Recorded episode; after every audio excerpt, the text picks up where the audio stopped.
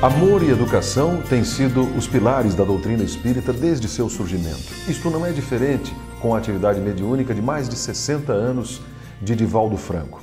Eu lhe perguntaria, mais de 65 anos nesta atividade mediúnica, há a sensação do dever cumprido? Lamentavelmente, nos encontramos numa tarefa cujo limite é o infinito. A doutrina espírita liberta-nos da ignorância ampliando-nos os horizontes macro e microcóspicos, facultando-nos entender a vida sob os pontos mais amplos. Examinemos, por exemplo, a educação. Na questão 685 de O Livro dos Espíritos, na questão A, Allan Kardec considera que a educação, somente ela, mas não a educação adquirida nos livros, mas aquela que tem a ver com os valores morais, será responsável pela superação da crueldade e do materialismo. Então, a educação é o fruto sublime do amor. Na atividade a que nos dedicamos, encontramos-nos no caminho das experiências e cada dia vamos acumulando novas informações que nos servem de base para o passo seguinte. Então, muitos planos ainda se encontram em nosso mundo mental aguardando as futuras jornadas reencarnacionistas para dar prosseguimento a esta, que é o um ensaio da nossa própria evolução. Divaldo, disciplina e assiduidade são dois compromissos quase que fundamentais com a tarefa da mediunidade.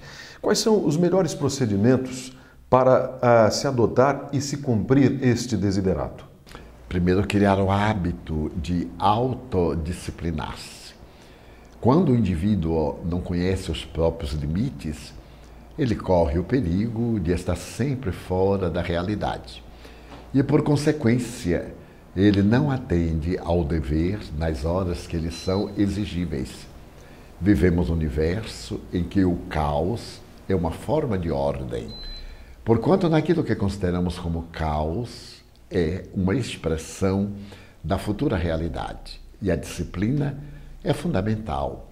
Mas em qualquer atividade humana, o indivíduo que não obedece ordens, que não se submete a diretrizes, jamais pode ser orientador de qualquer mistério do Espiritismo e nas atividades que dizem respeito à comunhão psíquica com os desencarnados, nas sessões experimentais ditas mediúnicas, a disciplina e a ordem são fatores primaciais Claro que, como decorrência da transformação moral do indivíduo para melhor, sem a qual o indivíduo apenas aceita a teoria, mas não a incorpora ao seu mundo íntimo para tornar-se verdadeiramente espírita.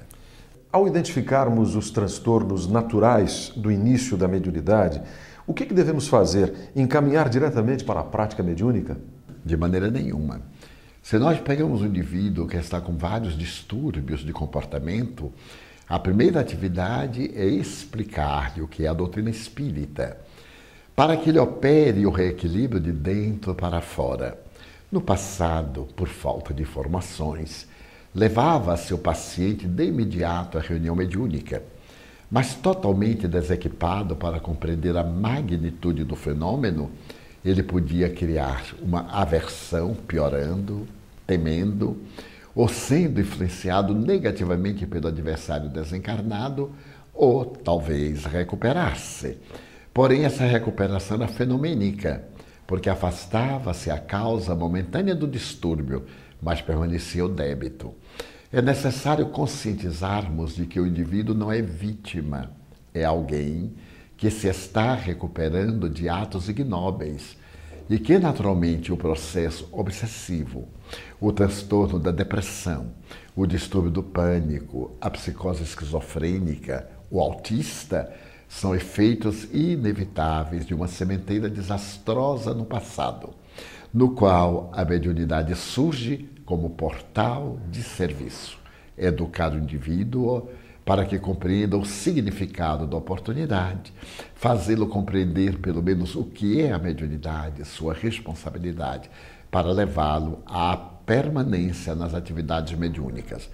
Mesmo porque, para que seja atendido o indivíduo, não é necessário que ele esteja na reunião.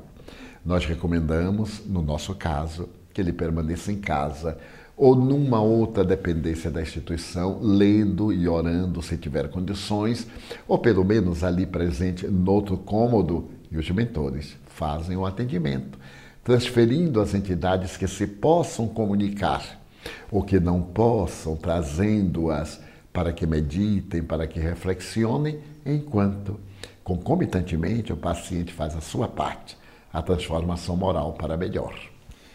Divaldo, com o aumento cada vez maior das pessoas que buscam a casa espírita e dada a desinformação sobre a doutrina espírita, o que, que as casas espíritas devem fazer para receber bem estes irmãos? A doutrina espírita nos responde. Esse notável tratado de pedagogia e de psicologia que é o Espiritismo recomenda sempre recebermos muito bem, mas conduzirmos as pessoas ao conhecimento das obras básicas. Pessoalmente, eu criei uma maneira de expressar o meu pensamento. Quando nós vamos visitar alguém, entramos pela porta da frente. Quando se trata de amigo, pode entrar pelo lado, pode entrar pela cozinha. A porta da frente de entrada do Espiritismo é a codificação kardeciana.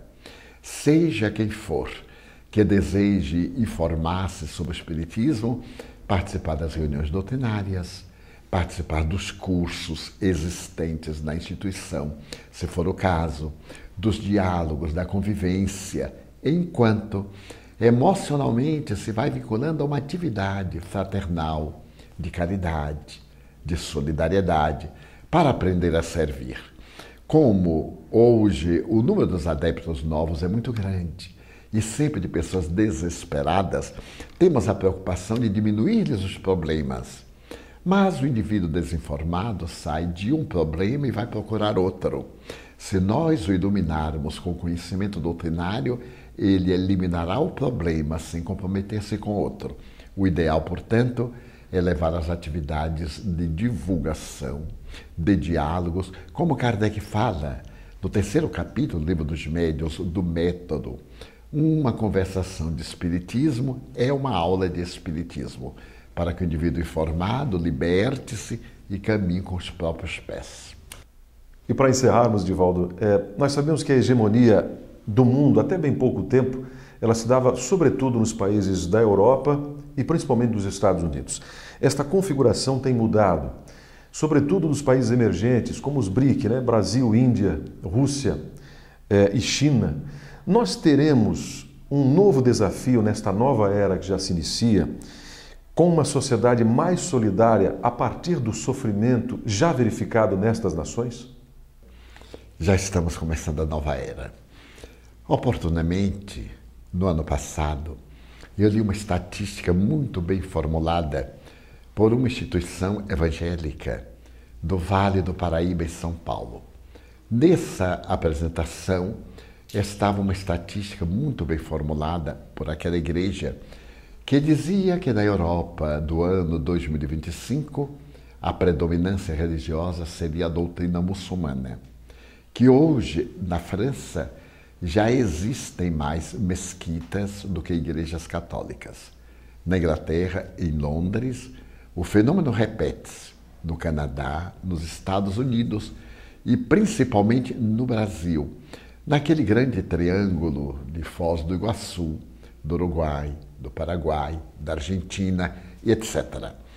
E então, a tendência estatística era de que a doutrina muçulmana era aquela que mais se desenvolvia. Do ponto de vista genético, o muçulmano sempre é prolífero. Oito, dez filhos. O europeu ou o indo-europeu, sempre dois, três filhos. E com a grande invasão de todos os asiáticos vindo através do grande Golfo da Turquia para entrar na Europa, o número de muçulmanos era muito grande também através da Argélia e daqueles países do norte da África que iriam invadir a França, a Bélgica, porque são cidadãos dessas nações. Então eu comecei a reflexionar e perguntei-me: e o Consolador? Quando chegará o momento do Consolador? E como estava diante de estatística, de dados frios, matemáticos, e com uma exatidão de no mínimo 99,99%, ,99%, eu me perguntei qual seria a glória do Consolador. Como nós somos muito pequenos para entender os desígnios divinos, logo depois surgiu a Primavera Árabe. Começaram as grandes convulsões e, em consequência, os terríveis ditadores que se mantiveram no poder sob o apoio dos ayatolás, começou a cair. Cai um primeiro país, um segundo, o terceiro, a Líbia, e agora estamos na Síria com este terrível genocídio. A divindade dispõe de recursos muito hábeis que nos escapam, porque a nova mentalidade árabe da chamada primavera é uma mentalidade jovem, que tem a sua religião, mas que deseja separar a religião do Estado para que possam fruir de liberdade. Logo, estamos tendo uma possibilidade do pensamento de Cristo iluminar aquela área conflagrada e conturbada. Por continuação, os países que agora emergem, como a China, a Índia, o Brasil e outras nações, que abandonam aquela postura desagradável de terceiro mundo ou país em desenvolvimento, que nada mais é do que a maneira delicada de falar do nosso atraso para a economia mundial. Permitam ainda um parênteses. Faz muitos anos, dialogando com o espírito do Dr. Bezerra de Menezes, eu lamentava a situação deplorável que o país passava. Era então o período da denominada ditadura militar. E via as nossas dificuldades, a miséria, nós residimos num bairro de muitos problemas socioeconômicos com a nossa instituição. Então, doutor Bezerra, como? Não consigo entender. E o bondoso benfeitor sorrindo disse: Meu filho, o Brasil está reservando as suas reservas, porque nós temos reservas de urânio, as melhores do mundo. Temos reservas de ouro e se tome vários metais ainda não identificados naquela época. O Brasil ainda não tem condições de maturidade política para atingir o seu papel histórico. Dia virá em que ele ascenderá no concerto das nações para poder devolver ao mundo a lição pulcra do Evangelho de Jesus, confirmando a colocação literária de Humberto de Campos através do venerando apóstolo da mediunidade Chico Xavier, Brasil, coração do mundo, pátria do Evangelho. Então, no momento próprio, se neste momento eram os dias da ditadura, fossem descobertas essas jazidas, como hoje o pré-sal para o petróleo, não teríamos condições políticas para distribuir dentro de uma economia justa e cristã com as nações menos favorecidas. Iríamos fazer o mesmo crime das nações poderosas, a escravidão através da economia a escravidão pelo dólar, seria então a escravidão naquela época pelo cruzeiro, a moeda que vigia. E então ele disse: tenha paciência. No momento próprio, o Senhor liberará as nossas possibilidades quando tenhamos maturidade de não escravizar a ninguém. Ele fez uma pausa e ele perguntou: Foi você que elegeu os que nos governam? Ele disse: Não, Senhor foi quase um golpe de Estado entre 31 de março e 1 de abril. Ele sorriu novamente. Estávamos na transição. E naquele momento estava sendo a Assembleia Legislativa Nacional que ia nomear o presidente da República. É você quem nomeou o presidente da República? Eu digo, não, senhor. Ele disse, então a responsabilidade kármica não é do povo brasileiro é daqueles indivíduos de bons sentimentos, mas que tomaram o poder através das armas. A nação brasileira não carregará o karma da ditadura, mas os indivíduos que agirem mal serão os responsáveis, porque o país irá deslanchar e será uma grande economia quando possa ser um país justo. E é o que nós estamos vendo hoje. Somos a sexta economia do mundo. Ultrapassamos a Inglaterra imperialista do passado faz pouco. E os nossos karmas ancestrais, que seriam a escravatura negra, herança de Portugal, que uma brasileira anulou, e a guerra do Paraguai, onde as tropas brasileiras, sob o comando do Conde de e também do nobre Caxias, ultrapassaram os limites propostos pela guerra. Segundo os melhores historiadores, o Paraguai quase que ficou sem homens durante uma ou duas gerações. Mas o Brasil pagou. Eu perguntei, mas como? Através da usina de Itaipu, para poder fomentar o progresso da pátria irmã a usina ser-lhes mais útil do que a nós outros, que teremos que comprar energia na mão dos nossos irmãos, apesar de que nós é que construímos. Então, esses países hoje chamados emergentes estarão com as marcas do sofrimento tão pronunciadas que deverão agir com justiça, com equanimidade e contribuir para um mundo bem melhor deste instante da transição e na alvorada da era de regeneração, conforme acentua Allan Kardec no livro A Gênese, no capítulo 18, quando ele se reporta à nova era. Nós queremos testemunhar o nosso imenso prazer em tê-lo conosco, desejando que retorne para um próximo diálogo fraterno com os nossos irmãos. Muito obrigado a sua vinda. Muito obrigado. Desejamos aos nossos queridos telespectadores que se mantenham em paz seja qual for a circunstância. Não permita que a perturbação de outrem façam menos tranquilo. Não aceite o presente do mal, tornando-se mal também. Em nossa existência planetária, todos temos inimigos, todos. Mas isso não é importante. Importante é não ser inimigo de ninguém.